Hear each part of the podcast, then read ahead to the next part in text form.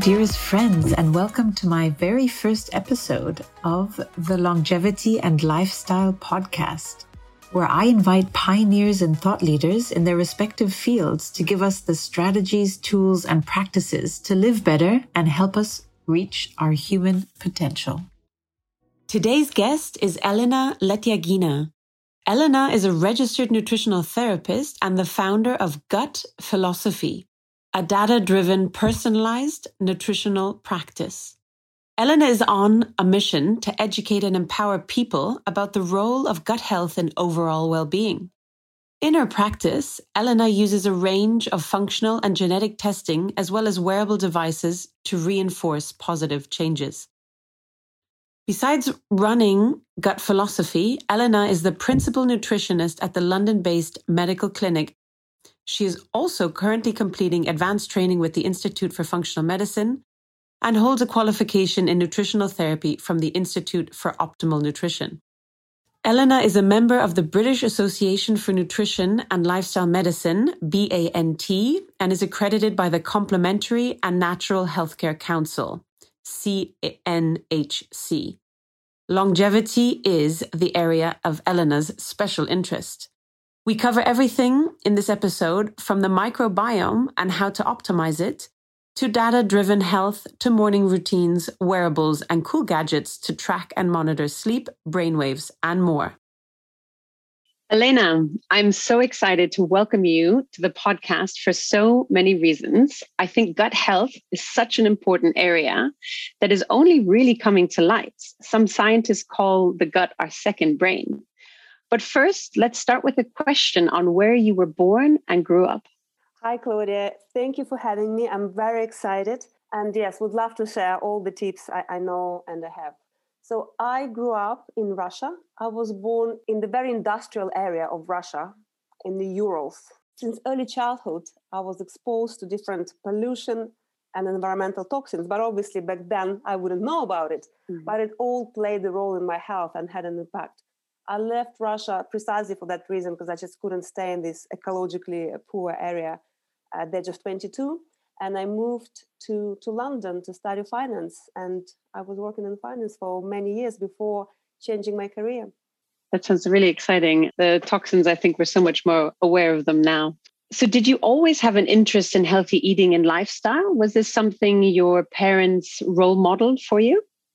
So, growing up in Russia, like sort of in the 80s, diets were quite important and all the meals were home cooked in general not only in my family but like in general population. We didn't have restaurants really. It, we didn't have any takeaways so people were forced to eat at home. And in general if you think about russian food it's quite healthy. Lots of fermented foods. We had kombucha at the age of five. It was always mm-hmm. growing on my windowsill the superfood we had, we had the, exactly we had the sauerkraut which well that's german name but we had like our own sort of version of it pickled vegetables. So in general, the diet was relatively healthy. My parents actually doctors, so I was always exposed to this side of the story where you medicate it, where you take an antibiotics for every single cough and cold. So mm-hmm. I was aware of the healthy eating, yes, but I never thought that you can literally change your health by changing your lifestyle or diet until later in life. And actually, I, I did get sick in my 20s. Oh, amazing. Thank you for sharing that. Can you tell us a little bit if you have any particular morning routine to start your day as a success? Morning routine and evening routine, actually, both of them are crucial. So, when I work with my clients now, this is one of the things we, we always work really closely. So, you do need to have a, a proper, you're right to say, like, what's your morning routine? A few things I've been doing now consistently. The first one, when I wake up, I never check my phone straight away because it puts you into the very stressful mode, right? It sort of activates your brain mm-hmm. in an unhealthy way. You see hundreds of emails there. You feel like you need to reply to everyone. You have this WhatsApp chats popping up. So the first thing I do when I open my eyes, I meditate for five minutes. You don't need to meditate, you just can do a deep breathing exercise, but that sort of relaxes you and sort of sets you up properly for the day. Then I stand up, open the window, and get the exposure to the light. When the light hits your eyes, it goes, it travels into your brain, and it suppresses melatonin. So it really regulates your circadian rhythms. And you get a fresh air because during the night you accumulate a massive amount of different toxins and CO2. So mm-hmm. this is what something I do every morning. Hydration is another one very important. I tend to recommend drinking at, at least half a liter if you can, especially if you're having coffee. And, and just normal water, or do you put something in the water? I like just normal water. Some people don't like drinking water, then they can just put some some lemon in it or some fresh mint or splash mm-hmm. of orange juice, whatever make them to drink this water. But generally, normal water, room temperature, filtered water, properly filtered, not yeah. in those uh, sort of uh, containers. Bottles, yeah. Proper, mm-hmm. Exactly. Just the properly filtered water is a, is a mm-hmm. great idea. Can you talk about your meditation practice? I think it's an area that more and more people are, are really looking into, but there's so much different information out there. And, and you said five minutes, and I think typically they some people say you have to do longer, etc. How do you master those five minutes to make them really worthwhile? Uh, five minutes, that will be my recommendation to the clients. And obviously I work with different people. Some people they don't even want to hear about meditation. And some people will be meditating two hours per day. So I, I do have like very wide spectrum five minutes this is just to get you ready. If you want to have a proper meditation practice yeah at least you need sort of 10 15 minutes to lay down and you obviously have a deep breathing and relaxing. I'm actually using um, a BrainTap the BrainTap the BrainTap headset. ah the BrainTap headset the okay. BrainTap, this is what i'm using for my own meditations but what it does it actually stimulates it's as a video and audio stimulation and it uh-huh. sort of gets your brain wave into the right frequency to calm you down or to relax you properly relax you so that's the tool i'm using but you can just do proper meditation and put any music there are so many apps you can have it's really a personal preference so mm-hmm. whether you prefer like a guided meditation where they tell you focus on your feet relax mm-hmm. or you like headspace or calm mm-hmm. yes or just the music or maybe mm-hmm. just the sound of the nature like a raindrops mm-hmm. really uh, really your preference, like a client's preference, right? The important idea is that you just need to be able to completely relax and get any thoughts out of your busy brain. And this is mm-hmm. hard.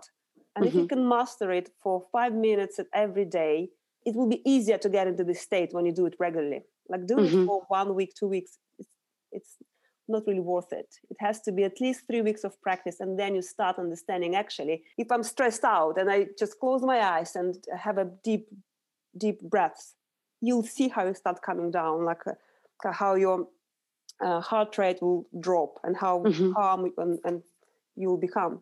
But the physiology changes. The physiology, mm-hmm. it mm-hmm. comes with practice. And for the people interested, the brain tap. How do you spell that? So like a brain tap, like a T-A-P. I'll put it in the show notes and I'll link uh, to it. It's quite an expensive investment. So it's really for people who very serious about it. It's not something mm-hmm. for people just to try because it may be a waste of money. But then, if you're serious about it, if you do it regularly, this is mm-hmm. just something. It's an extra step to try. Because you mentioned about the brain waves and the theta and Correct, things like yes. that. It's a little uh, bit more advanced, and I do check it with my Oura mm-hmm. ring. So Oura ring is mm-hmm. another health wearable. I literally, I recommend it to every single client I see. I have one myself. yeah, I, like it's you know what I'm, I'm talking about. It's probably one of the best wearables on the market to check your readiness scores, to check your stress markers, to check your sleep phases, which is absolutely crucial for your well being. With the brain tapping, so there are different waves, frequencies of all your brains, right? So you have a beta, you have theta, and then you have a delta, which is a deep mm-hmm. uh, wave. So depending, like if I put the theta training on my BrainTap uh, headset, I can see in my Oura that I wasn't even awake. I just go straight into the theta state. This wow. is absolutely fascinating. Yes. Oh, I love That's that stuff. Clearly, your frequency changing to theta. Super exciting space, the neurofeedback. So I'm definitely going to look into that. Thank you. And you talked about exposure to sunlight. Now, being in London and winter, what is considered sunlight if the clouds are grey and over? Is it it's still enough? Yes, it's not enough. No, it's not. I mean, it's still better than nothing. However, some people will be affected by it more than others. Mm-hmm. I'm sure you've heard about the seasonal affective disorder, right? SAD. I haven't. Yep. Oh, here goes. so like you, you know about it. So yeah. for those people, you do need to have a light in the morning, the light which will be simulating the daylight, and you need to have an exposure to this every morning. And I, have seen clients for whom it made the wonders for their sleep quality. Mm-hmm. For people who are struggling, in particular uh, during the winter or darker month, they're struggling with their sleep quality. Mm-hmm. Five minutes of exposure to those lamps make a big difference. Thinking of the word successful, who is yeah. the first person that comes to mind and why? Oh my God, this is a hard one because you know what? For me, definition of success has been changing over mm-hmm. the last few years. Mm-hmm. The first person who comes to mind is me. oh, great. like, Perfect. Love it. You know why? Because success is such a subjective definition, yes. isn't it? So before, when I was in finance and I was surrounded by high achievers and people just driven by uh, by achievements, by getting certain amount of money, so mm-hmm. that's how I measured success. But then at some point, when I was becoming sicker and sicker, like month after month, I thought, what's the point? I can't really enjoy my life. And now, yes, maybe monetary wise, I'm not getting as much money as I used to be in banking, but the reward from working with clients, sharing my knowledge, and spreading the health is mm-hmm. so much worth it. And then I can spend time with my family and do something for myself. I'm really getting the balance. So, to be honest, this is success. If Amazing. You, if you wake up in the morning and you're grateful for many things and you feel healthy this is success that's that's mm-hmm. what it is it's happiness right exactly you can't really measure it Totally agree. And you mentioned gratitude there. And I think it's Tony Robbins who says that gratitude is actually the 180 of depression. So if you're feeling gratitude, you can't be depressed. It's really focusing and really feeling the gratitude as well. It's one of the health benefits almost, right? You're absolutely right, Claudia. So, like, I would say to anyone who's having problems with anxiety or depression or mood swings, mm-hmm. literally mm-hmm. practicing it it's actually sometimes in my programs so when I, when I write the programs for the clients i would say three things you're grateful for when you wake up first thing in the morning and you open mm-hmm. your eyes whether you can meditate or have a deep breath or just list three things you're grateful for they could be absolutely basic like i'm grateful i have food today or mm-hmm. they could be mm, huge and fundamental i'm grateful for my health and my family so it's all having love in my life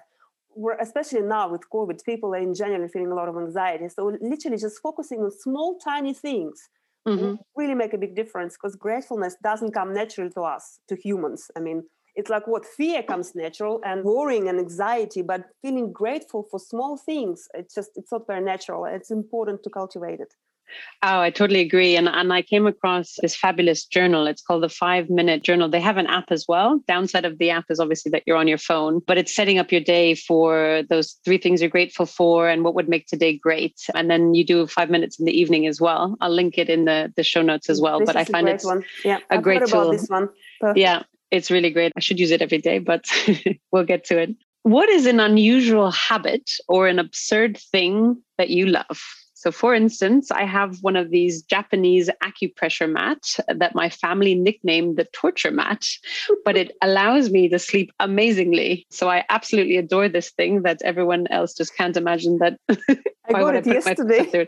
You I did? I got, there you, go. Know, I used to have it as a child. We called it the Kuznetsov. Really? It's, a, it's a scientist. Applicator by Kuznetsov. It has a different name, but that's I completely forgot about it, and I just got it on Amazon the other day.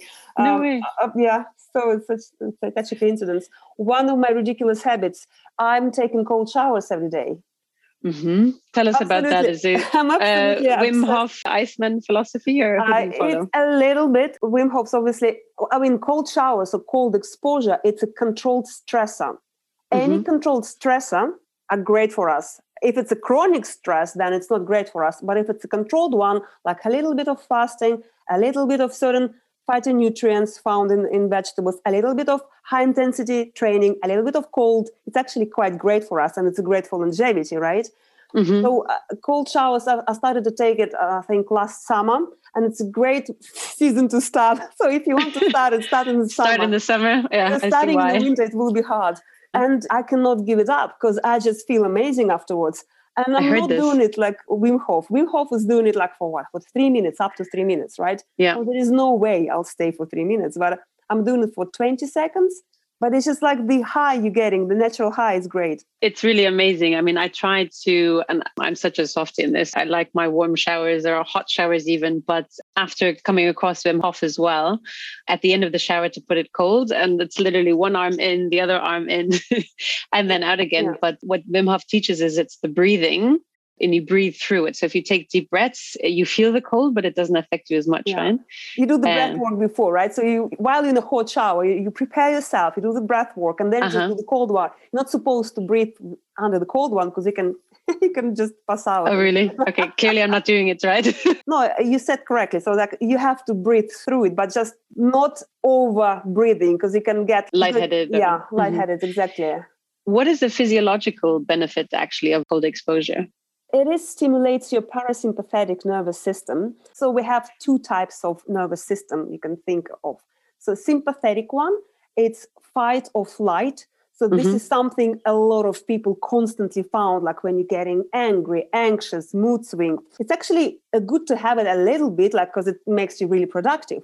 But then you have parasympathetic. This is rest and digest. When you can relax, when you can digest your meals properly, it has to be a balance between those two states. And mm-hmm. unfortunately, mm-hmm. in the modern world, actually a lot of it is shifted towards sympathetic drive. So you're constantly in this fight or flight mode, which is not healthy for, for anything because it affects all the hormones in our body. So when you have a, a cold exposure, because it's only short, if you take it for too long, you'll get hypothermia, which you want to yeah. avoid. But if you take it for a short time, it mm-hmm. actually provides a stressor to your system and it calms you down afterwards. So your mm-hmm. parasympathetic mm-hmm. system stimulated, your vagus nerve, which is the main part of the parasympathetic system, gets stimulated and it's you have these benefits so i would definitely recommend it to everyone at least to try or maybe like you just do like one hand and then one leg it's still something right yeah, I think there's so many benefits. I have a, a friend actually who lives in Dublin, a medical doctor, and she swims in the Irish Sea every day in these temperatures. And I think in Russia and places like that, people go uh, on New Year's Day yeah. dipping in the cold, freezing waters, right? Absolutely. And the other way, when you go to saunas, it's also mm-hmm. controlled stress, right? So if you go to something very hot, it's also quite good for you. It's good for your mitochondria, for energy uh-huh. production. So, and if you can combine both, you go from hot sauna into the snow or into the ice cold swimming pool. This is the the best. This actually i love doing this but now everything is closed. And I'm, dreaming of the time after covid. Yeah. yeah. In the last five years elena what new belief behavior or habit has most improved your life? I would say because actually a lot of my changes uh, were happening in the last five years. Mm-hmm. so i would say two things actually. Your diet is absolutely fundamental mm-hmm. just making sure that you having a proper nutrition which support all the different functions in your body but also drives you towards the optimal health and performance. And the second one is self-care and being able to find time for yourself and the relaxation. So i started to do much more meditation relaxation mm-hmm. and i'm working with the nervous system much more in the last five years. Incredible. Let's talk about your journey to forming your company. Gut philosophy. When did your interest in nutrition come up? I came to nutrition completely, I wouldn't say by coincidence. I'm sure it was my part of my journey. But as uh-huh. I mentioned, I was working in the financial sector and really busy, stressed out lives. Then I got pregnant. And while I was on maternity leave, I thought, I'm feeling a little bit bored. Maybe I should just study something just for myself, just to learn something. And I thought, it was literally between yoga and nutrition back then.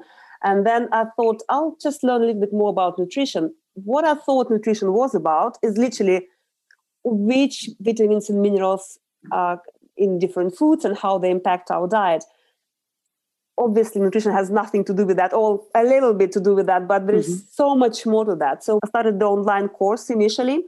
I needed to do science foundational course before being able to enroll to a proper qualification. So while I was doing the chemistry and anatomy and biochemistry courses, I thought actually this is something I really love. And mm-hmm. do you know what? When I was 10 at school, not 10, like maybe 15, they do a profiling at school. They tell you what's your brain, how, what are you predisposed to? And do you yeah. know what came out? Microbiologist. What? And I was like, really? Microbiologist. I'm not going to be a microbiologist. I'm going to work in finance. Anyway, but like now I'm thinking it's actually interesting how your predisposition towards science was mm-hmm. actually quite clearly there.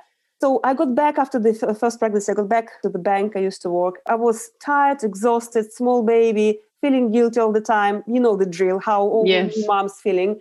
And then I got uh, pregnant with my second baby. And this is the point when I thought, I don't think I'm coming back because I'm not happy there. And mm-hmm. this is why your question about happiness and success yeah. is so relevant. And I started to study this course and I thought, maybe I can make a career out of it. And when I finished it and I, I realized that I completely changed my health and my family's health and my, my parents who are doctors and they're scientists and i was sending them different research and actually even now because my mom is a gynecologist i'm sending her different research pieces on the microbiome Excellent. on the pms on all these things and mm-hmm. she's in a way now a functional medicine practitioner herself oh amazing you've converted her as well yeah definitely and this is how I thought I'm going to make a career out of it. And mm-hmm. once I finished, I started practicing literally from day one. I started to seeing clients from day one. Yeah, and it's never looked back really. Sounds amazing. Can you tell me about the time when the specialist doctor thought that putting you on long term antibiotics was the answer? Yes, so that's probably the darkest side of time of my life when I was working in the bank, uh, my health started to deteriorate. Now I'm not surprised because obviously it was all nighters. I was finishing at midnight every single day. It was sleep deprivation. Even though I was in my mid 20s, you could sort of power through a little bit because you are still very young. Yeah. But the all the health effects were accumulating, and I was suffering with the chronic sinus conditions. Uh, I've mm-hmm. developed asthma. I've developed respiratory infections. So I was having, I don't know, maybe 10 colds per winter, every single wow. one with complications. And the doctor, the, the specialist I saw back then, who actually had a surgery, he did a surgery for me. So I'm very grateful to him. However, he did say there is no way of managing something like that because you got this condition quite young. So the only way to manage it would be having antibiotics for three, four months, three times a year, like low dosages, and maybe steroid drops for all the time. And I thought, this is not right. And actually, to be honest, he did say, oh, maybe you should investigate and see someone. And there is some research suggesting that dairy sensitivity could be the cause. And he referred me to a professor who actually a scientist. But the only thing that come out of this consultation was like, oh, maybe you should try eliminating dairy and see what's happening. But back then, and take long-term medication. And, take, and take long-term medication. Nothing happened. Dairy didn't help me. Well, now I know that I was intolerant to gluten, but then my own approach to my health it was very multifunctional. I'm not saying that you should go off gluten. I'm just saying certain people would be intolerant to other things. And yes i did have intolerance because my gut microbiome was completely destroyed really with all the multiple antibiotics. I was taking six courses of antibiotics per year. And over multiple years it's not fun could you maybe talk a bit about the effect of antibiotics on the gut and, and the intestine? Um, yeah. And obviously, there are cases where antibiotics are completely necessary. And what are ways to repair the gut after taking antibiotics if it's really needed? You're absolutely right saying that antibiotics are life saving, and when you have to take them, you have to take them.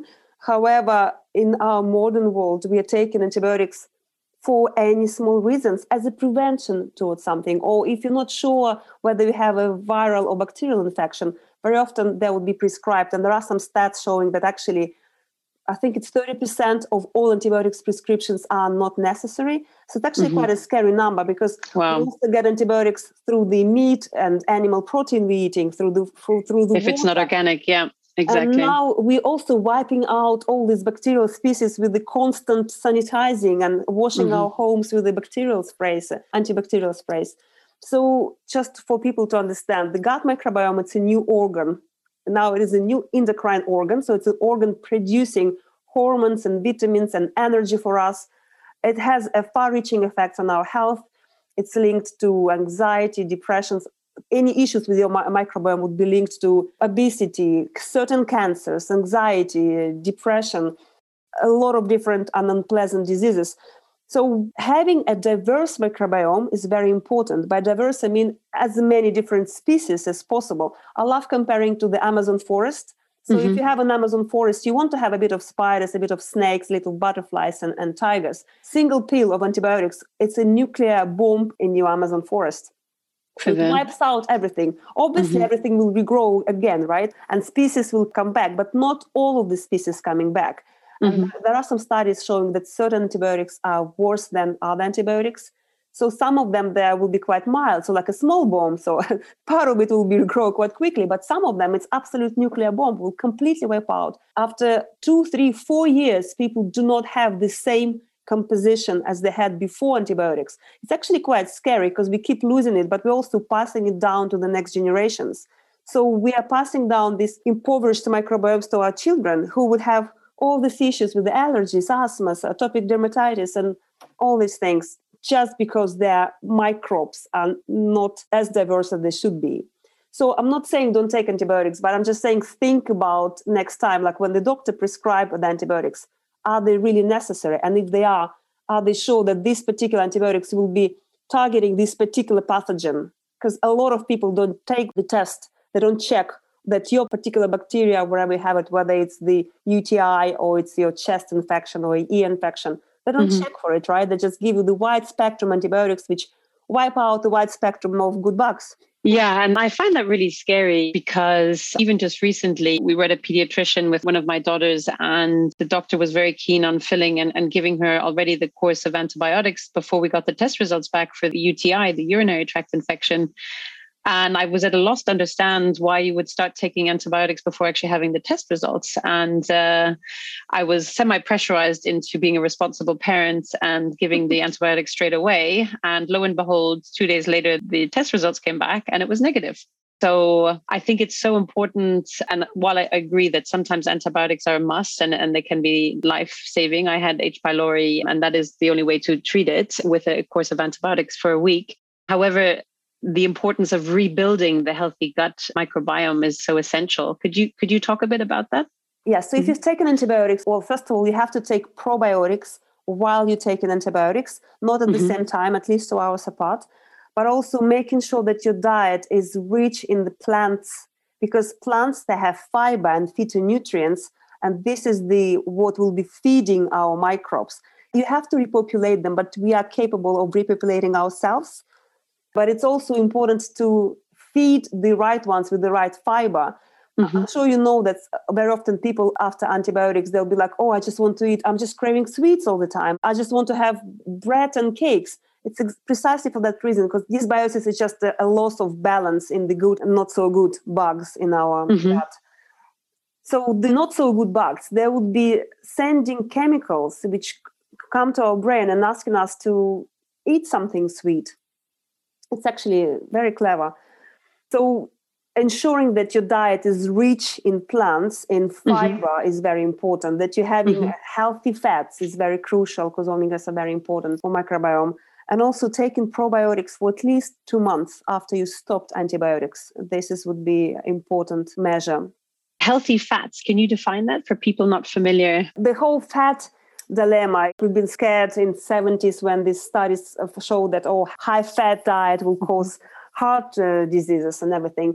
Now, obviously, we all know that it's not the fat, but it's more processed carbohydrates and sugar who are causing the issue.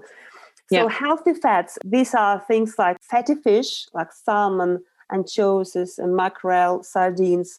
It's olives and extra virgin olive oil, coconut oil at some extent, maybe not every day, nuts and seeds, that would be your healthy fats. And I wouldn't say that there are unhealthy fats. All fats are fine, but certain fats are slightly better and more beneficial. So, fats from animal protein, maybe not so good in high quantities. However, you still can eat them. And also about saturated fats, right? And trans fats, how dangerous they are. The trans fats, it's not even a real fat, right? The structure of the fat was changed by heating it, right? So, mm-hmm trans fats are found in anything which comes in the box really like ready meals cakes. Now there's less trans fats but they still exist. Certain fats like um, refined vegetable oils prone to oxidation those could be a little bit more inflammatory. So sunflower sunflower oil, oil. yeah something everyone cooks with right? And it's very what do you recommend to cook with? I would recommend definitely cooking with the olive oil some people say like oh but olive oil has a very low smoking point. So this is the point where after heating the oil starts converting into not great chemicals. However the smoking point for olive oil is 180 degrees. So as long as you cook on the stove or you bake something not above 180 degrees it's absolutely fine to use olive oil. I would definitely recommend with anyone with inflammatory conditions, autoimmune conditions, do not use vegetable oils We talked about ways to improve gut health in general, and I'd love to even just take a deep dive into the health risks and issues that come from a non healthy gut. Maybe you can talk in a little bit more detail about some of the health issues that you see in your clients or see in people who have an unhealthy or not perfectly healthy gut microbiome. It's a great question. And the majority of the modern diseases will be linked to microbiome in one way or another. So mm-hmm. there are two ways to look at it. So you have something which is linked to digestion. So if you feel bloated, if you have reflux, if you have a constipation, diarrhea, stomach pain, you would sort of think, oh, actually, maybe there is something wrong in my gut. And you definitely would have some sort of imbalance in your gut microbiome. However, there are some diseases which have nothing to do with the with the gut, or it looks like they have nothing to do with the gut, like things mm-hmm. like eczema, allergies, migraines, headaches, skin issues, right? Psoriasis, autoimmune conditions. It feels like why would have anything to do with the gut? But actually, yes, it does, and it's direct link to these diseases as well. So if you have any of what I've just mentioned, anything to do with the skin, uh, very often has implications in the gut so things like chronic frequent infections, whether it's UTIs or whether it's chest infections or colds, that would have a replications. Joint pains, all of the autoimmune conditions have the link to the gut. Could you explain that a little bit more, how that link is? So it's because of a missing bacteria or it's causing inflammation in the body that then is targeted in the joint, or how does that really look like? Yeah, you just hit the two main ones. oh. if you think about the immune system, where do you think the immune system is? Well, people think about our lymph nodes, right? But we now yeah. know that more than 70% of it is resided in the gut, like at the mm-hmm. lymphoid tissue in the gut. When we eat, we obviously get some pathogens coming through the gut. And they need to be dealt with by our own bacteria and by our barrier, which is a lining of our gut. And the immune cells just underneath this barrier is there to protect us as well. So the moment this barrier gets disrupted by toxins or diets high in carbohydrates, in chemicals, in alcohol, in stress, antibiotics, medication. So mm-hmm. many issues can affect this barrier. The barrier gets affected. The microbes, the toxins, the undigested food particles leak into the bloodstream and they overactivate the immune system. And when mm-hmm. the immune system overactivated, it starts attacking or it may start attacking some other tissues. So if it attacks thyroid tissue, you'll get autoimmune thyroiditis. If it attacks your pancreas cells, you get type 1 diabetes. If it attacks your intestinal cells, you will get Crohn's diseases and ulcerative colitis. So, depending on what tissues it attacked, you're getting the autoimmunity, right? If it attacks your brain, you're getting the autoimmunity in the brain. So, it's really is coming to the having this healthy microbiome and healthy intact gut barrier to prevent from developing these conditions. I wonder if you have one of these conditions and you are able to greatly improve your gut microbiome, are some of these conditions reversible? Have you seen cases of this or is there research? So, unfortunately, the autoimmune condition is not reversible.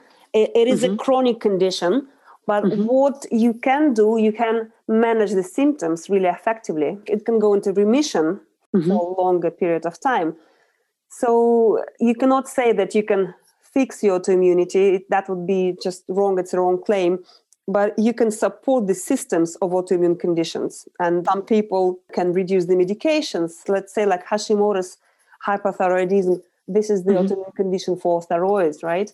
Yeah. So people on the medications who look after their diet, changing, taking certain nutrients, they can reduce the medication. So they reduce the reliance on it. And um, you cannot say that you can completely get off them, but I know that some people do. So they go completely off medication after certain interventions. So it's the condition incredible. gets into the remission. It doesn't mm-hmm. say they don't have it anymore because antibodies will still be there, but the reliance on medication and the symptoms are, are not there. And they suffer a lot less, which leads to a better quality You're, of life. Correct. The quality of life will be absolutely improved. Mm-hmm and longevity as well. Yes. I'd like to talk about testing and the testing process. So, what do you recommend, or what are the most effective tests in finding a baseline or, or current condition of your guts? What does the testing process look like? I would always start with a blood test. I think blood test is absolutely basic and fundamental test to have. So you need to see whether you're deficient in certain minerals because the blood test tells you which organ is, is dysfunctional. So it will tell you also whether you have issues with the gut. There are some certain markers or patterns to show that something is happening in your gut. So you would start from that. And then if you want to look a little bit deeper into your microbiome or if you have a specific digestive symptoms we want to investigate, then we can look at the stool test, at the functional stool test. Mm-hmm. the stool test would look at the how well you digest and absorb things, how diverse your microbiome. Do you have any parasites? Do you have any pathogens? Do you have any inflammation present? So it's actually quite a comprehensive test to look at. Are these tests that are generally found? Are most medical professionals aware of this, or is this more specialist areas like what I you would cover? Say it's more alternative medicine area. Unfortunately, it's not that widespread in the US. Maybe it's a little bit known. Here in the UK, people just don't know about it. I mean, you can go to gastroenterologist and do a stool test, and it would test some of these markers but the functional tests, they just also include the microbiome and they look how diverse it is. They're not very accurate yet because we just don't know who lives there. So we're still very far from actually knowing the, the complete picture. But they still, given the science obviously develops really fast, and every mm-hmm. year these tests are changing, and it still gives you a very good idea whether you have a dysbiosis and how severe it is. Uh, sounds really useful. Let's talk about supplements. Do you recommend them? Do we really need them? Is this a long term strategy? How do you view supplements? That's another great question because at the moment, I think a lot of people just buying whatever is marketed to them. The amount of clients I see who would be taking 15 pills per day, it's actually quite scary. Supplements definitely have a role in mm-hmm. the overall strategy. However, the two important questions to ask why are you taking these supplements? What are you trying to correct? Mm-hmm. And if you're correcting an imbalance or deficiency, the second question is why do you have this deficiency? Let's say if you are deficient in iron, why the deficiency is coming from? Is it because mm-hmm. you are vegan and not eating enough iron rich food? Is it because your absorption of iron is impaired?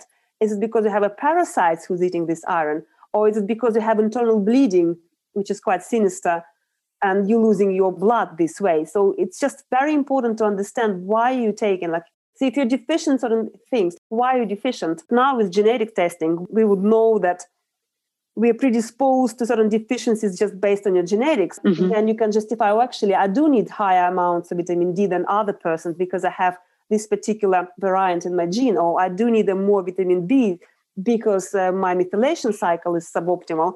You ask yourself, why are you taking it? Is it because someone else told you that it's a great idea, or are you trying to actually address something? So when I'm developing the supplements program for the clients, it always comes to the, the objectives. What are we trying to correct here?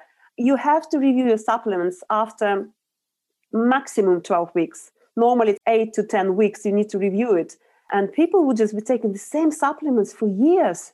It's actually mm-hmm. quite scary. There is not enough, unfortunately, education and a lot of marketing from the nutraceutical companies pushing the supplements. I consider supplements like a crutches. When you have an injury and you can't mm-hmm. walk, so while we're correcting, while your, your leg is healing, you're using the supplements until you're correcting your deficiencies quickly. But then your diet and your lifestyle, you should be taking the majority of them from your diet. However, in some cases, people do need to take supplements. But then again, it's very individual. Yeah. And I think you hit on a great point about getting to the root cause of what is actually the reason for it. And I think in Western culture, it's very much I have a headache, I take a pill. But I think in Eastern medicine, Chinese medicine, Ayurvedic medicine, it's much more, well, what is actually the reason behind it? Let's get to the root and actually cure that. But I understand from your work that that's very much your philosophy, right? Really digging in. Definitely. Well, this functional medicine, my qualification was based on the functional medicine approach.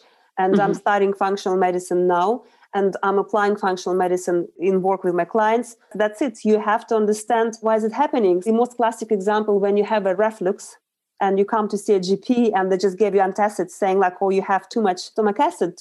Here's your antacids. And people mm-hmm. say you shouldn't take them more than two weeks. The number of clients that I've seen who's been on the antacids for four, five, six years is insane. Wow. Yes. Wow. And they're suppressing their stomach acid. So what it's leading to? It's leading to overgrowth of pathogens in the intestines. They cannot break down their proteins because we mm-hmm. do need our stomach acids for all of that. And I think it's unfortunately the way society is developed in underestimating the power of the human body to actually heal itself and to have the right um, nutrients and microbiome, amongst other things, to just fix itself. I mean, if you think back hundreds of years, we didn't have access to all this medication and nutrients that are available now. So I think it's just changing the philosophy around improving longevity, around letting your actual body do what it's made to do and what it's able to do. Um, not in all cases, of course, but mm-hmm. yeah. I'd love to talk about you call yourself a, a data driven or data driven nutritional yeah. practice. So, what does that actually mean? Data, you think a lot about numbers. Can you talk a little bit about that? Yes, definitely. So, why do I love data? Because it allows you to motivate your clients in the right way. So, by data, I mean anything, whether it's your blood test result, your stool result, your urine test, or it's your health wearables. So things like Oura Ring, or if you have any glucose monitoring wearables, or any other Fitbit, Apple Watch, anything you wear which is allowing you to measure biomarkers. So why it's important? It's a motivational tool, really. It's just to show how well you're doing. Because when you come to see me and you struggle with the symptoms, and then you go on the program, you address your dietary changes, you you change your lifestyle a little bit. How do you know how well you've done, or how do you know, right? How do you measure? You can mm-hmm. measure subjectively by saying like, oh, I feel five out of 10 and now I'm feeling nine out of 10. But you also mm-hmm. can look at the blood test results, where you were and where you now, right? And this is an objective measure, right? And same with the Oura ring. Like I'm working a lot on the sleep optimization for myself and for my clients. But how do you measure it? Because if you don't know how well you sleep, how long you deep sleep, how are you going to measure it? Just by, oh, I'm feeling great today. No, not really. So you need to see the data. And then when you see the data, like actually my deep sleep improved from 40 minutes to two hours and a half, this is a proper achievement. This has had a massive impact on your health, right?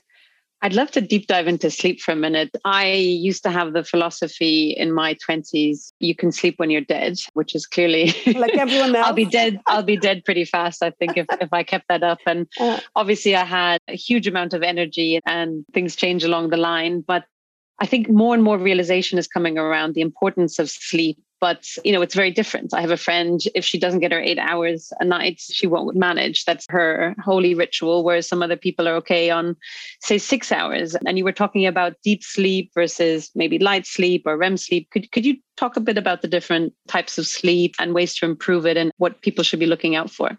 Yeah. So sleep is probably one of the most underestimated therapies unfortunately. Mm-hmm. And because we live in this world where we're all driven by the results, by achieving, by productivity, we literally don't have time to relax or sleep, unfortunately. So people who think they can get away with the four, five, six hours of sleep, they're wrong. Genetically, it's only a very small proportion of people can do that. The majority, they're driving the inflammation, they're driving the destruction of their brain in the long term. So you need to sleep at least seven hours, ideally 8 mm-hmm. So your friend is absolutely right. There are five phases of sleep, but if you think about it on more sort of general level, it's a three phases. So you have deep sleep, which is between 13 to 23% of total sleep. It's also depending on the age. So if you are, let's say, 40 something person and you're sleeping one and a half hours of, of deep sleep per night, that's actually not bad, but it could be improved. Then you have light sleep, which is around 50% of your total sleep. And then you have rapid eye movement, which is REM phase of sleep, which is between 20 to 25. It's really individual. And what I see, people tend to suffer with one phase or another. So, like, let's say if your deep sleep is really great, you may struggle with REM. And then if your REM is optimal, your deep sleep probably is not great. You need to have a balance. But it has to be your optimal composition. So it's really dependent on the person. So this is how I work. And look where we stand. We start improving the morning routine, evening routine, we may introduce some supplementation for the sleep, a lot of things to help with the circadian rhythms, and then we see whether your sleep is being optimized or not. Yeah, because I see from my Oura Ring tracking that my REM sleep is always in the red. It's between sort of 1, 2, and 7%. And just for people not familiar, what is REM sleep versus deep sleep versus light sleep? And why do we actually need all those different phases of sleep for the body? So the, during the deep sleep, this is the phase where you pretty much paralyzed. In a way, you are paralyzed. So in the deep sleep, a lot of hormonal balancing is happening. This is your regeneration. If you care about longevity and anti-aging, this is where your human growth hormones getting released. And when you really rejuvenate yourself and your cells, the cellular regeneration is happening. The rapid eye movement, it is how it sounds, when your eyes like move rapidly when you're dreaming. So the dreaming mm-hmm. is also important for the cognition, for the brain health. Both of these phases are important with light sleep is that also an important it, factor that it is i mean people tend to have a lot of light sleep light sleep it is very important as well so light sleep is more a transition between your deep sleep and your rem sleep so you can't just transition straight away so you go to the light then you go to rem then you go down like a cyclical curve. You go light, then deep, then light again, then REM, then light, then then deep, and mm-hmm. you go through these cycles like five, six times uh, per night. And they need to be optimal for us to be healthy. How do you get to optimal? Like, what hacks do you generally recommend to your clients? Obviously, everybody's a bit different, but is there kind of a general approach you recommend to optimizing sleep? There is a general approach, but then there are a lot of different things you can do. So, the general okay. approach is really optimizing and nailing down your bedtime routine. You need to have a routine. Anything which is interrupting your circadian rhythms, also very important to sort out. So things like not watching any screens two hours before bed. And if you do, then wearing blue light blocking glasses.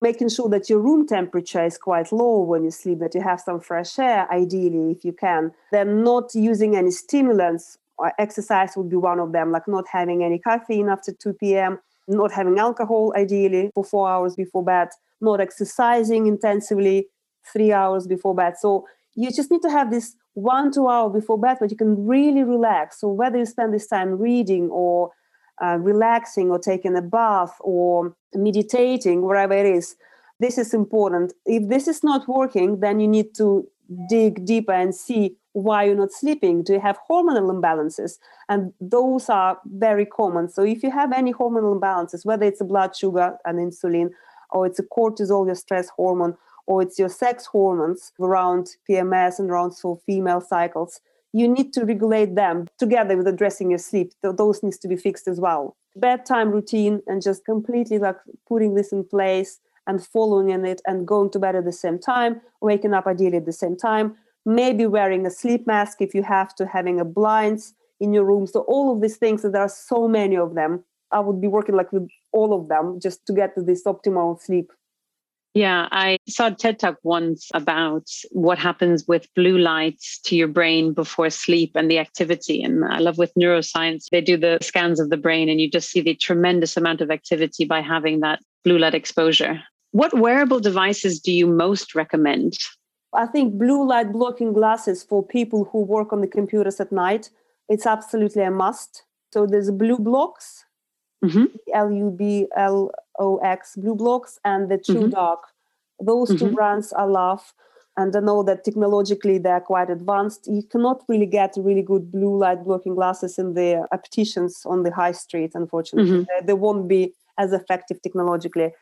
Oura ring would be my absolute must. So if you mm-hmm. have to choose three things, I would go for mm-hmm. blue light blocking glasses, Oura ring, and something for meditation, whether it's an app, whether it's a headset, whether it's something stimulating your vagus nerve, something to calm you down. It's uh, up to people to decide. Mm-hmm. mm-hmm. Really important. Mm. From a longevity perspective, what gut factors would you say play a role and what would you recommend to do about them? What is longevity? So it's a different definition for different people right? So there are certain cellular mechanisms which are happening as we age but mm-hmm. also we are quite a sick people. Like in general we have different imbalances and different diseases. So those needs to be addressed and then you can also support your different cellular mechanisms with different things. From the gut perspective i would say fasting would be a great idea for longevity there are some studies, you know, Walter Longo, right? Yes, the longevity diet. Yeah, mm-hmm. the longevity diet, the fast mimicking diet. It's one of the most researched longevity diets. It's recommended that you do it like once a month, or if you're quite healthy, then maybe once every three months. But you only have to do it if you don't have any imbalances. Like if your hormones are great, if your digestion is spot on. And a lot of people jump on this vegan without actually addressing some, you know, mineral deficiencies. People are deficient in vitamin D or their levels are not optimal. You can't really talk about longevity until you address all of that. And I definitely fall in that category because I am a big fan also for fasting. Dr. Jason Fung has some an excellent book, The Complete Guide to Fasting, and I'll, I'll put all these books and recommendations in the show notes. And just the you know longevity effect or the positive effect on repairing your DNA. And I think it's either Dr. Peter Attia, who is also very much an expert in this space, that recommends doing a three day fast once a month. And I think you know people hear fasting they think you're starving yourself maybe you could define or clarify what is the difference between fasting and starving yourself so fasting is literally going without the food just on water for a certain period of time. So intermittent fasting has been really popular and there mm-hmm. are different ways of doing it. So you can do one day of eating wherever you want next day you cutting calories down to 500 calories per day or and it's, it's, called like alternate day fasting method right? Then you have intermittent fasting where you have eating windows where you can eat six hours or eight hours or ten hours. It's really again it's very individual and you can do it once a week or every day or twice a week depending what you can do so like having some sort of fasting from time to time is quite beneficial however for people with any imbalances in thyroid issues if you have autoimmunity you shouldn't be doing it people with eating disorders or history of eating disorders, people with the adrenal issues, people with like females with the cycle irregularities. If you're pregnant uh, or if you're struggling with fertility or if you're lactating, you cannot do it. Anyone who's above 65 is not recommended, and obviously not, not for children. So actually, a, a lot of people are excluded from this recommendation my recommendation would be just sort yourself out, sort your health out, make sure mm-hmm. that you don't have any hormonal imbalances, that your blood's absolutely great, and then you can go and optimize and strive for longevity. But just don't start doing something which actually may harm you. It's so important. What I hear you saying is really understanding in what condition you are now, if there's deficiencies, Absolutely. Do you have any sort of good metaphor for thinking about people do fasting for weight loss and other reasons as well? I love metaphors, actually. So I usually compare our bodies either to cars or to houses. If you think about the gut health as a foundation of everything, this is why I called my company Gut Philosophy, because it's absolutely fundamental to, to your health, because this is where the absorption and assimilation of nutrients is happening and where your diverse microbiome resides. So if your gut health is the foundation of your house and you're building this beautiful house, but you actually decided that, oh, actually, I want to decorate it and maybe buy a new sofa, but your foundation is completely rotten. Maybe you have some mold growing in it and maybe some cockroaches living there, but uh-huh. you only care about the curtains and paint on your walls and a new sofa. This would be your intermittent fasting and longevity. You, you can't really do it. You need to have a really strong foundation, and the gut health will be your foundation for that. And then you can do all sorts of dieting and fast mimicking diet and intermittent fasting, but only if everything else is working properly. Mm-hmm. That makes complete sense. And I think that's where a lot of people who try these different benefits and realize it's making them tired or it's not working. I've had also phases with myself included, feeling very lethargic. Looking back, that if there's deficiencies there, you really need to get that foundation yeah. in place first and, and working with someone like you to figure that out. So that's really great. I want to change gears a little bit and do some rapid fire questions. So, what are some bad recommendations that you hear in your profession, in your area of expertise? Do you know what? I'm still struggling with the calorie counting. Like every time I hear calorie counting, I'm having a nervous tick. Until now, people still talk about it, even the practitioners. Can you talk about that? Because I think what is so interesting, and it's coming out more and more with functional medicine, is that medical training, and I have a lot of doctor friends, but does not include nutritional training. But actually, the food is the medicine you give your body every day. So there is a huge gap in knowledge about that medicine. So, can you talk about the change in philosophy around calories away from the calorie in, calorie out? Yeah. So, this calorie counting, it obviously comes from all the dieting and different diets and the weight loss marketing companies Calories for me, it's literally just a one characteristic of things. It doesn't tell you does it have phytonutrients, does it have enough fiber to support your gut microbiome. Does it have enough healthy proteins? Does it have enough minerals? It doesn't tell you all of that. This is just some random number, which is not even representative of the real value of this food. And then when people obsessively focusing and saying like, oh, I've eaten this yogurt and it's 120 calories, but I'd rather having this protein bar, which is 200 calories, they're really not thinking right, I think.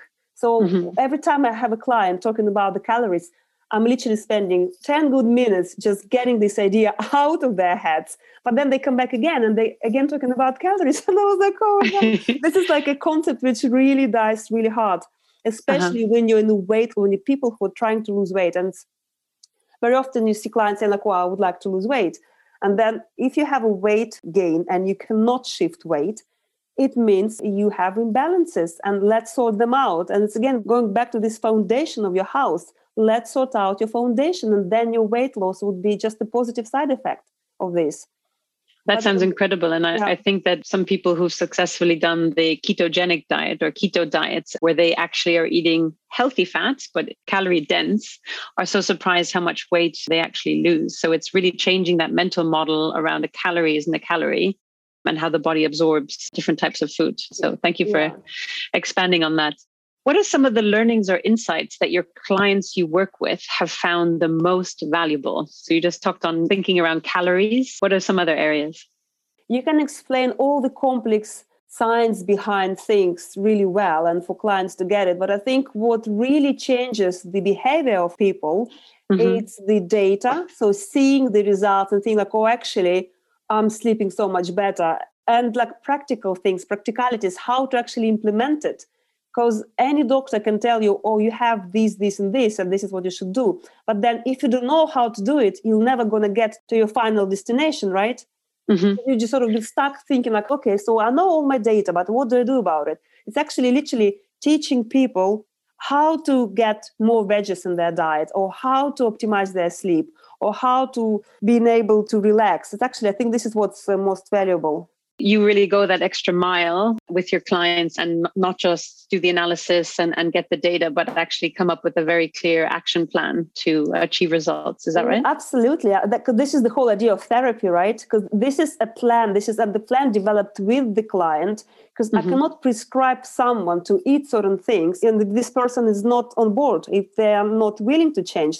So you really need to get a client on the same page with you just get them really motivated about the change and then you create this plan because to be honest it's not me doing the hard work it's all the clients because it's them who needs to change their diets change their attitudes change their beliefs and their behaviors and this is the hard part.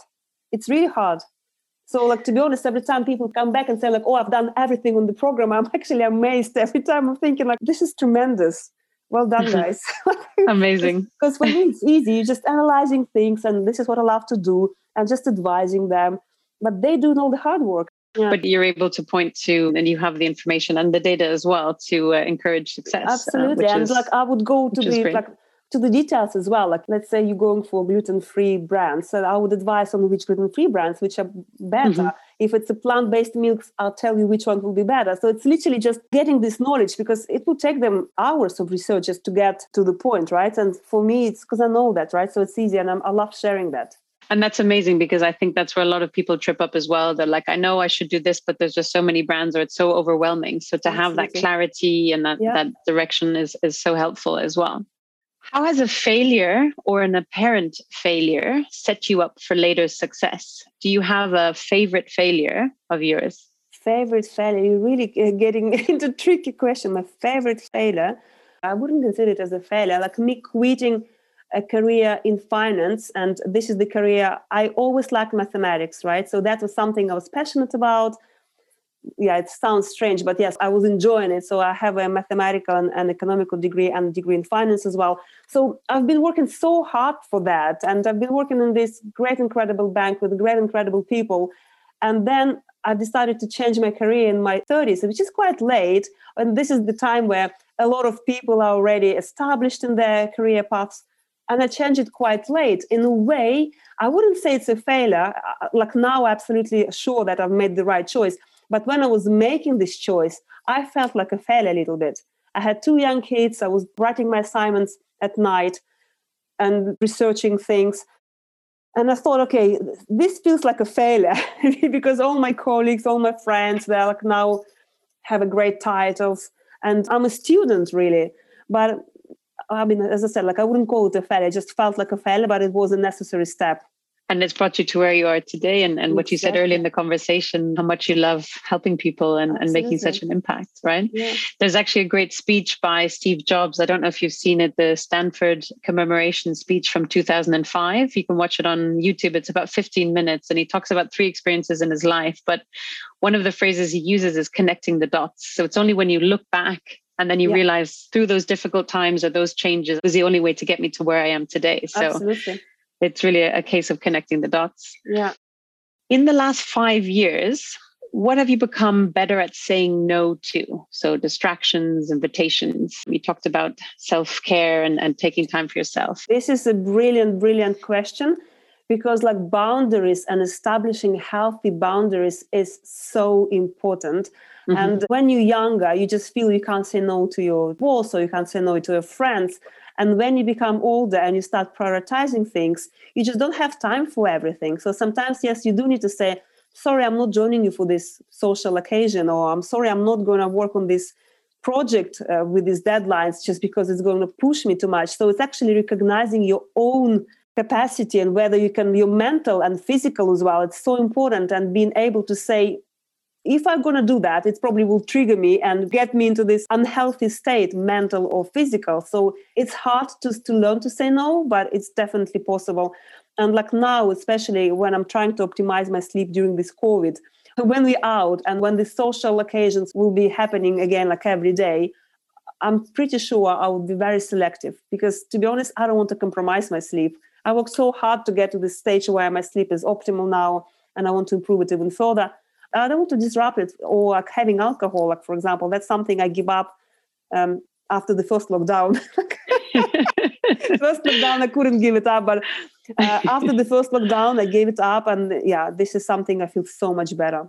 I think it's such an amazing space, the art of saying no gracefully or saying it well. And I think it was an interview I heard once with Derek Sivers. He said that if it's not something, you know what your schedule is like in the moment, but if you get an invitation for, say, six months out and you're like, oh, sure, I'll accept all these invitations. But if it's not something that if it was for next week, Tuesday, where you would say, yes, hell yeah, he says, to it, because you know how busy you are right now, it should be a no. And it's also, I guess, valuing your own time. And this is, as you said yourself, something that I have also really worked on in the last years as well. Before the FOMO, I have to do everything. Yeah. And I embarrassingly remember nights of going to three different parties and, you know, what was I thinking? Didn't enjoy anything. Everyone was annoyed at me because I was coming and going and whatever. And for whatever reason, I thought it was a good idea. And I think it's what you said around self care and, and actually having that time to sit and, and not be too much input, but actually have time to think is just so fundamental for well being. Yeah, and also choosing people who you feel positive to be about.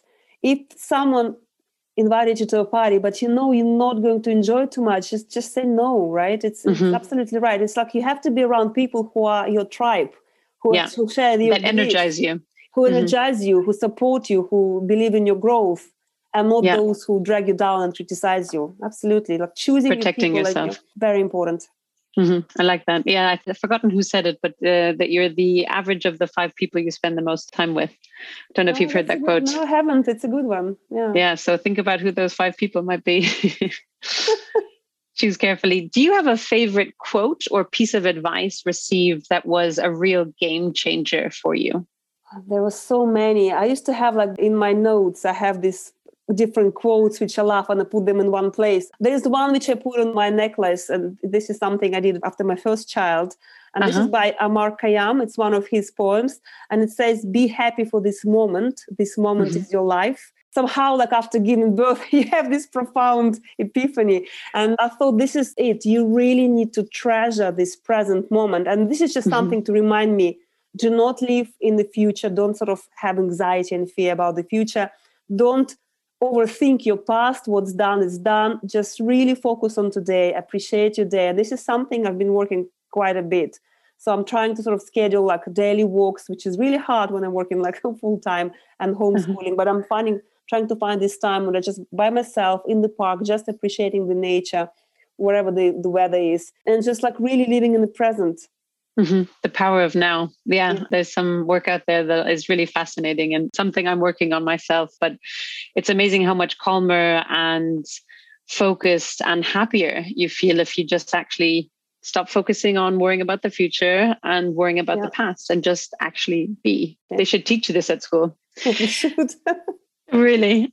So before we close, and thank you so much, this has been so fun. For people who want to dig into gut health and nutrition for longevity further or for general lifestyle, what resources or books should they start with?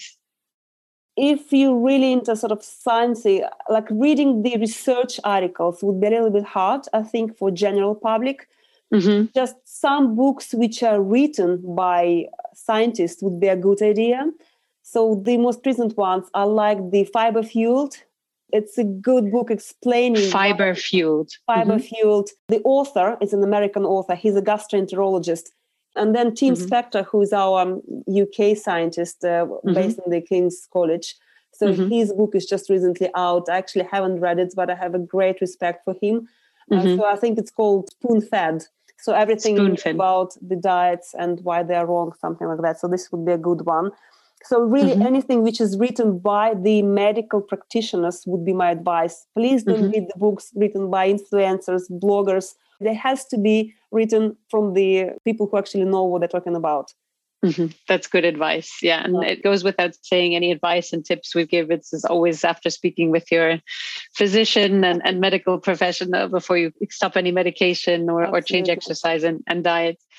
Where can people, and of course, I'll link all of these in the show notes for everyone, but where can people learn more about what you're up to? What would you like to share with people?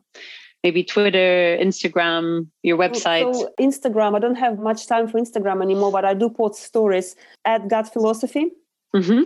At Gut mm-hmm. Philosophy, my Instagram account, and I have a website where I do put some of the new recipes because I think it's actually really helpful for people to see how you can do things easy and quick yeah and i'd love to have more focus on my instagram account but i just uh, yeah not much time.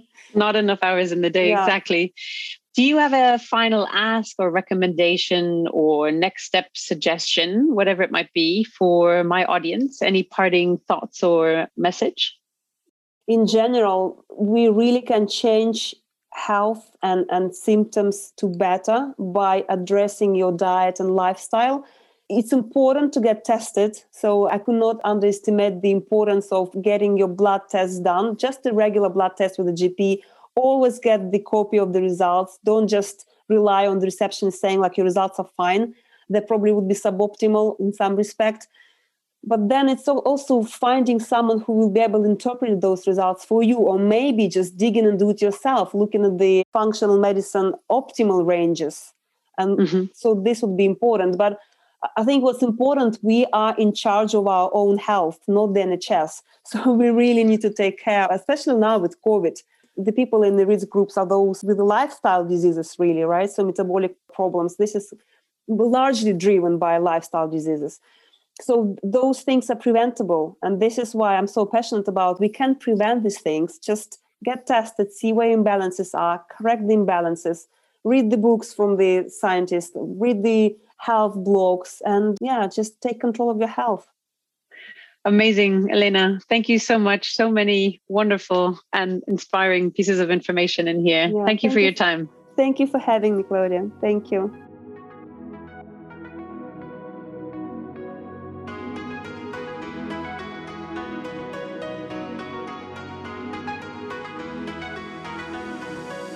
Hi, everyone. This is Claudia again. Before you take off, thanks so much for listening to the podcast today. I hope you learned as many valuable insights on living better for longevity as I did.